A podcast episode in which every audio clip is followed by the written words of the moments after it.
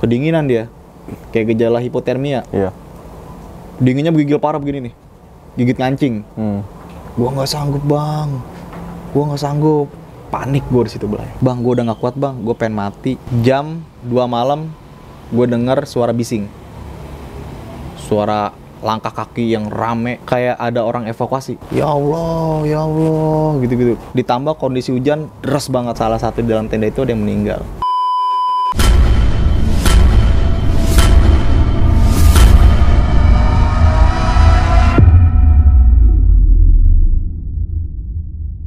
Halo, kembali lagi bersama gue Sumaradi Wijaya atau biasa dipanggil Umang. Kali ini gue berada di salah satu villa di daerah Bogor, Puncak bersama Bang Indra dan juga tim YouTube gue dan juga tim YouTube-nya besok pagi dan di samping gue ada Bang Indra. Bang Indra ini akan sedikit menceritakan terkait pendakiannya ke Gunung Gede, Bang. Ya. Untuk mempersingkat waktu, kita juga kedinginan. Langsung aja, Bang. Monggo, silakan. Oke. Jadi pada saat itu gue melakukan pendakian ke Gunung Gede Pangrango. Sebenarnya eh, jadi waktu itu gue melakukan pendakian gunung ke Gede Pangrango. Waktu gue masih duduk di bangku kuliah. Tepatnya pada semester 3 ya. Sebenarnya saat melakukan pendakian itu gue nggak mau ngikut karena pas banget bulannya itu bulan Desember. Jadi pendakian ini gue bersama tiga orang nih, Oke. termasuk gue. Gue diajak lah sama dua uh, junior gue, bang naik gunung yuk gituin. Waduh nggak dulu dah sempat gue nolak kan. Cuacanya lagi nggak bagus karena hujan mulu. Nah akhirnya nggak tahu kenapa terus dirayu terus akhirnya gue ngikut yaudah kalau gitu. Mau hari apa naiknya? Hari Rabu bang gituin. Hari Rabu gue naik tuh ke gede. Hmm. gue naik gede itu via Cibodas. Saat pendakian via Cibodas itu pas baru nyampe base camp itu hujan deras. Deras banget. Sampai gue memutuskan kayaknya pendakian besok aja deh. Nggak usah hari ini. Akhirnya memutuskan besok hari. Kenyataannya pas besok harinya itu hujan malah makin deras. Jadi hujan lagi keesokan harinya. Kita nunggu sampai siang hari hujan udah lumayan reda lah. Kita memutuskan untuk naik. Sebelum naik itu biasalah kita mengurusi maksi segala macam tes kesehatan juga. Akhirnya naik sekitar jam 3 sore. Itu nggak ada eh, rombongan pendaki lah ya. Iya. Karena itu hari biasa sepi juga. Sempat agak kaget juga sih gua. Nggak heran gitu. Herannya kenapa? Karena yang gua tahu biasa itu gede itu selalu rame. Pendakian maupun hari biasa apalagi weekend. Iya. nah saat itu gue naik bener-bener rombongan gua. Tiga orang itu. Jalan biasa aja santai jalan. Sampai pos penyancangan sekitar jam 5 sore itu gua mulai rehat lah.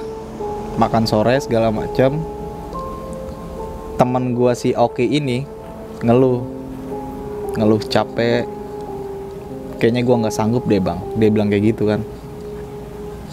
Terus gue bilang ke dia kalau lo memang nggak sanggup ya udah nggak usah dipaksain. Kita turun ke bawah. Tapi kita istirahat dulu aja deh bang. Agak lama ya. Lo mau tetap lanjut atau gimana? Akhirnya dia mutusin gue tetap lanjut bang gituin. Tapi kita istirahat dulu oke. Gue masih ngikutin ritmenya dia. Setelah istirahat sampai lumayan lama istirahat sampai 2 jam habis maghrib itu gue mulai jalan kembali itu hujan kembali turun. Hujan kembali turun tapi nggak begitu deras lah hanya gerimis tapi beserta angin. Hmm. naik dari penyancangan habis maghrib jadi sampai pos air panas itu gue sekitar jam 9 malam. Setelah beberapa langkah jalan ada 10 kali langkah jalan lah. Dia ngeluh bang gue udah nggak kuat bang. Gue pengen mati. Gue pengen mati aja gitu. Sok gue kaget denger dia bilang kayak gitu kan. Gue kira dia fisiknya wah nih anak kenapa kenapa nih? Pertama kali gue denger dia pengen bilang gue pengen mati aja bang. Gue panik berdua sama teman gue panik. Akhirnya gue putusin yaudah kita turun malam ini aja ke bawah gituin Hmm. jangan bang gituin udah gue tinggalin aja di sini lu jalan depanan aja. Wah nggak bisa ki. Akhirnya gue debat lah di situ sama, sama dia ya kan. Nggak bisa begitu ki cara lu gituin. Kalau lu emang udah gak kuat ayo kita turun bareng-bareng gituin. Nggak bisa ngambil keputusan sendiri gitu. dia minta yaudah bang rehat. Jadi be- 10 kali jalan langkah nih ya. Jalan 10 langkah berhenti break. Itu breaknya lumayan lama sekitar 10 menit. 10 kali langkah break lagi 10 kali langkah break lagi. Sampai di air panas jam 9 malam dia bener-bener ngeluhnya udah epic lah ya. Hmm. dia ngeluh gue udah nggak sanggup bang.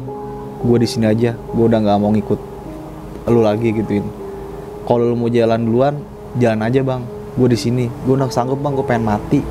Hmm. sebenarnya dengar dia pengen mati itu ngomong pengen mati itu beberapa kali bang Oke. jadi setiap langkah dia break itu gue pengen mati bang gue pengen mati. Sampai gue bosen ya kan?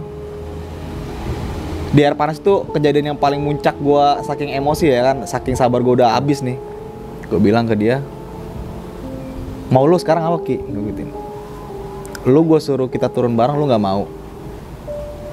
Gue ngelanjutin perjalanan lu bilang lu di sini aja nggak mau ngikut sama kita gitu jadi mau lu gimana? gituin. Kalau lu nggak bisa ngikutin cara gua silakan aja lu mati gue gituin. Gue sampai kesel tuh ngomong kayak gitu. Omongan dia pengen ngomong mati itu sampai beberapa kali tuh ngomong. Gua kesel jadi gue pengen pertentangan batin lah ya kan. Hmm. ini anak gue pukul apa enggak nih? Akhirnya gue dibilangin sama teman gue tuh di salah satu teman gue udah biar gue aja yang iniin. Oke, tenang lah tuh situasi. Mulai lagi lah jalan jadi gue sempat rehat di pos air panas itu sekitar dua jam lah lumayan lama. Sampailah di kandang badak itu gue udah nggak ngomong sama Oki ya. Jadi Oki masih ngomong ngeluh gue pengen mati gue pengen mati gue pengen mati. Itu beberapa kali dia ngomong gue udah cuekin aja gue jalan terus. Jadi yang nge-backup si Oki itu sekarang temen gue gue jalan sampailah di kandang badak jam 11 malam. Sampai di pos kandang badak 11 malam itu ada salah satu rombongan dia ada dua tenda. Hmm. dari kejauhan ada satu tenda yang nyala yang satunya redup. Anehnya kok itu tenda nggak ada suaranya sama sekali? Sunyi. Tapi ada beberapa bayangan orang di dalam tenda itu kan kelihatan kalau lampu tendanya dinyalain. Iya. nggak ada sama sekali sunyi. Itu kondisi masih hujan angin gerimis angin lah gua memutuskan menggelar tenda agak jauh dari dia tuh. Jadi rombongan yang dua orang itu di sebelah di agak bawah kandang badak gue di atasnya. Oke. jaraknya sekitar 10 meteran lah. Gue gelar tenda cuek lah tuh gue kan. Oh mungkin lagi pada capek istirahat mungkin Hmm. pikiran gue begitu.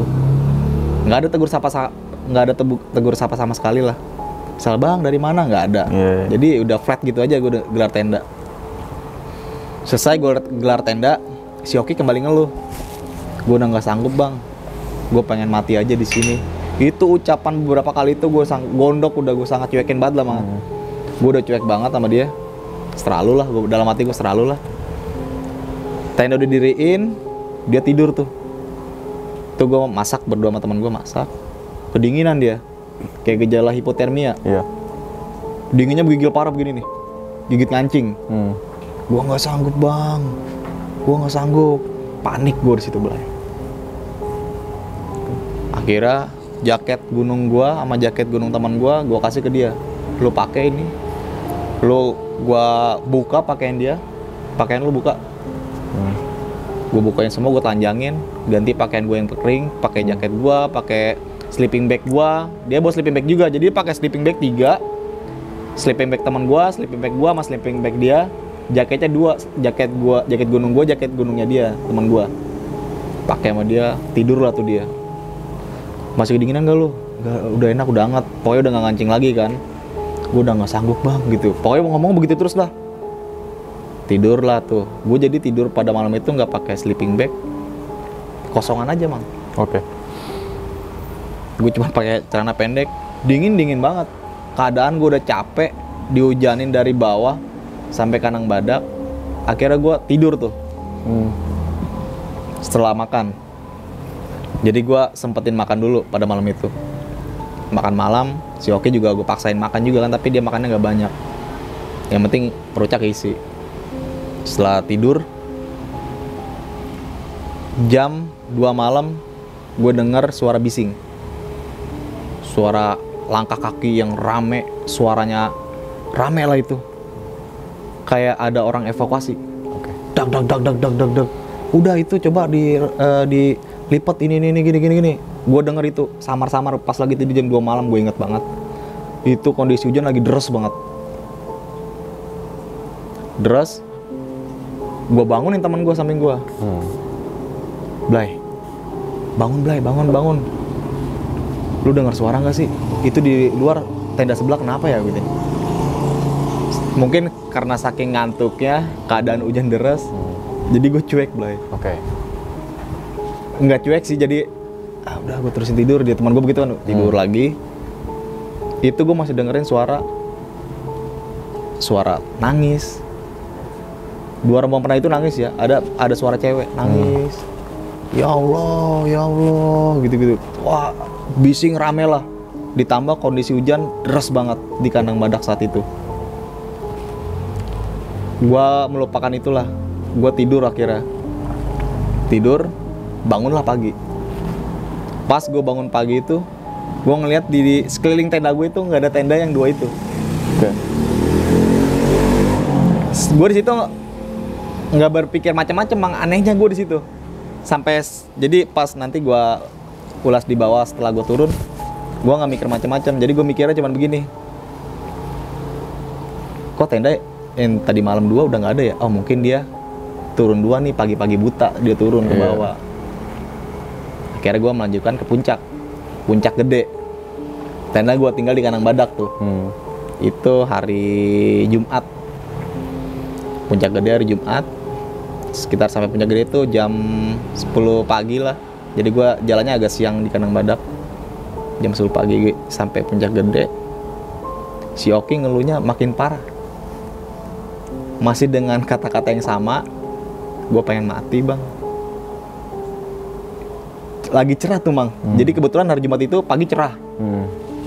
di puncak gede cerah nggak ada rombongan pendaki sama sekali kecuali gue bertiga itu.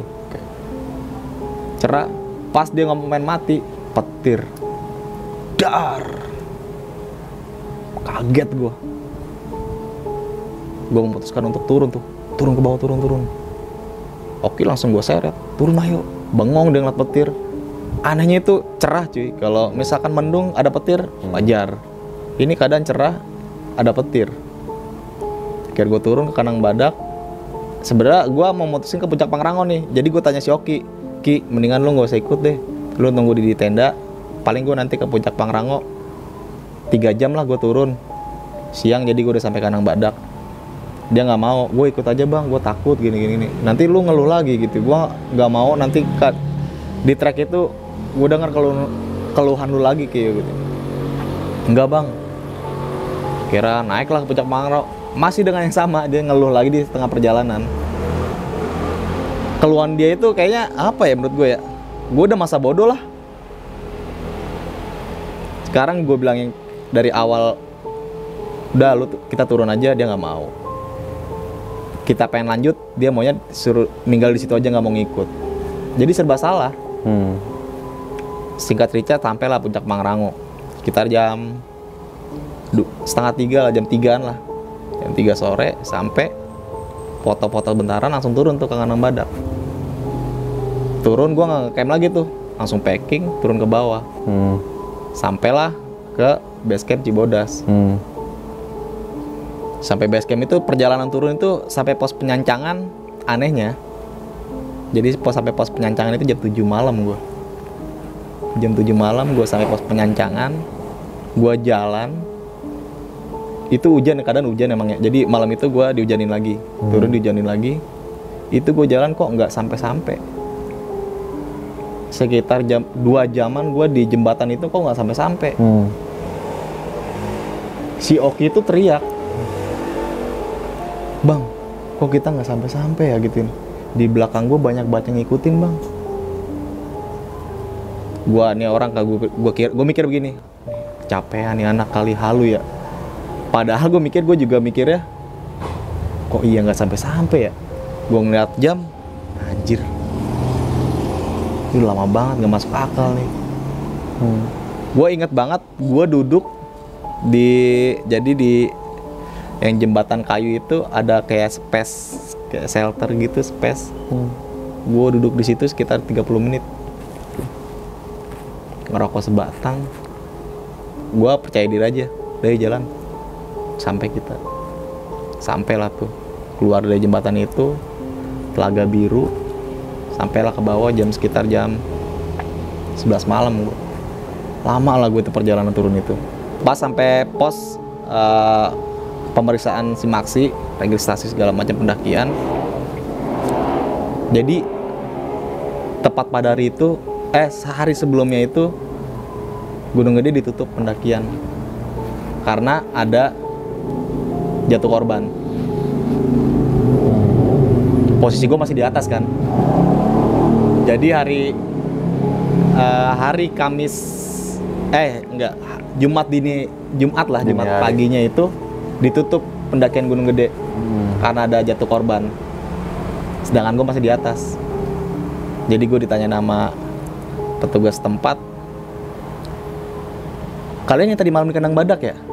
Iya pak gitu. Emang kenapa pak? Kalian tahu nggak eh, tadi malam ada apa?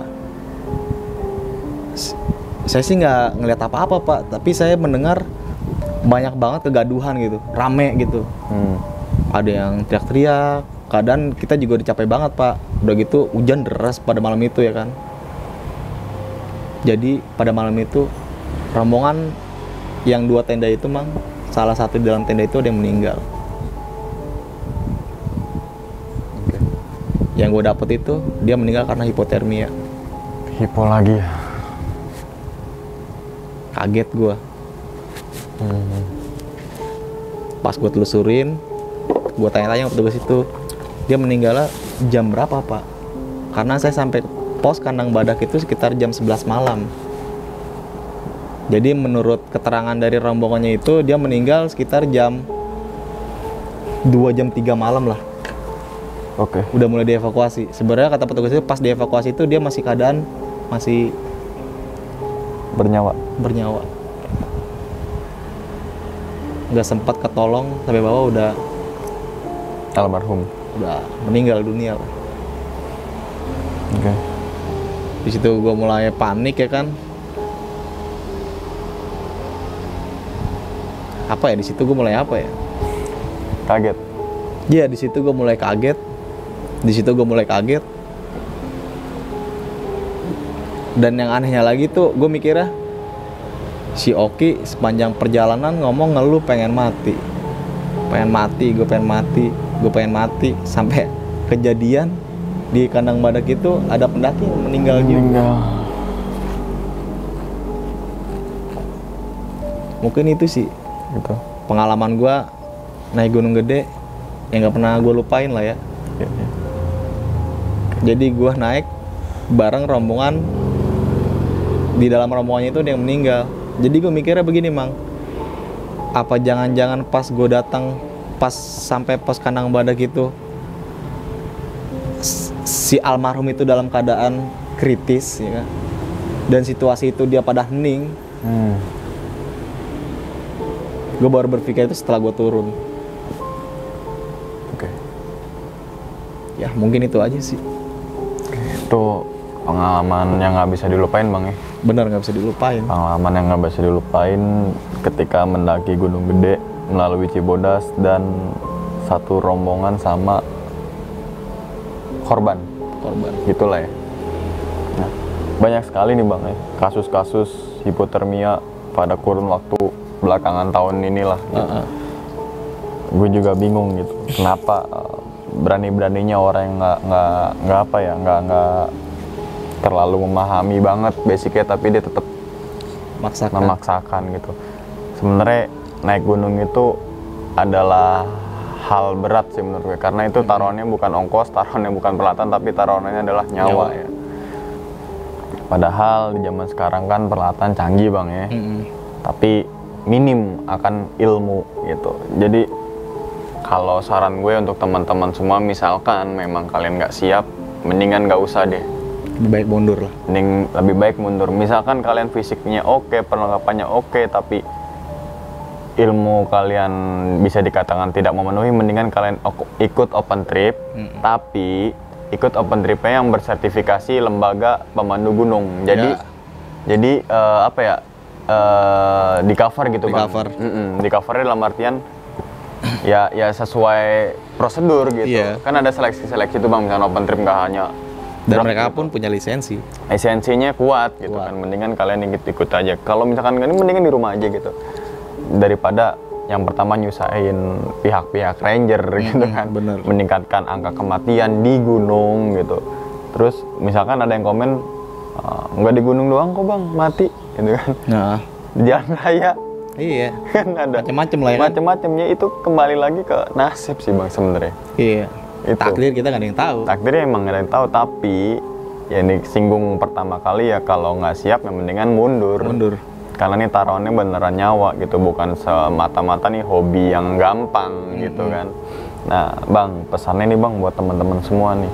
Oke, mungkin buat gua pribadi pesan-pesan yang pengen gua sampaikan nggak jauh beda mungkin yang tadi dulu jelasin ya. Jadi sedikit agak gua tambahin. Eh, kalau misalkan lu gengsi untuk ngikutin open trip, biasanya ada tuh beberapa orang yang ah lu orang-orang open trip lu iya mereka memaksakan untuk jalan sendiri ya usahakan ketika lu jalan itu bersama sama orang yang berpengalaman hmm. yang tahu karakteristik gunung yang pengen lu daki lah. Untuk kembali lagi untuk meminimalisir tingkat kematian di gunung. Betul. Kejadian-kejadian kayak gitu udah nggak asing lagi. Dan tambahan jaga sopan santun attitude selama pendakian. Se- sebenarnya nggak di pendakian gunung aja ya.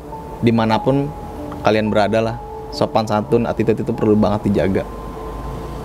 Gitu ya. Itu aja sih mungkin Oke, itu uh, pembahasan video kali ini Bang ya. Malam ini eh, Bang Indra udah menjelaskan pengalamannya. Yang mungkin ini menjadi poin penting untuk teman-teman semua. Dan sekali lagi gue ingetin video atau cerita dari Bang Indra ini bukan untuk nakut-nakutin teman-teman semua yang ketika mendaki Gunung Gede. Ya ini nggak sama sekali tapi jadikanlah video ini sebuah pembelajaran buat teman-teman semua. Jadi kalau main naik gunung ya ini loh persiapannya ini loh yang dibekalin ini loh ilmunya ini loh uh, perlengkapannya. Itu harus berkesinambungan nggak cuma perlengkapan nggak cuma ke siapa tapi Iya. itu selalu berkesinambungan dan nggak bisa di nggak bisa dilepas satu persatu nggak. Itu harus. Oke cukup sekian video kali ini dan sampai jumpa di video-video berikutnya. Bye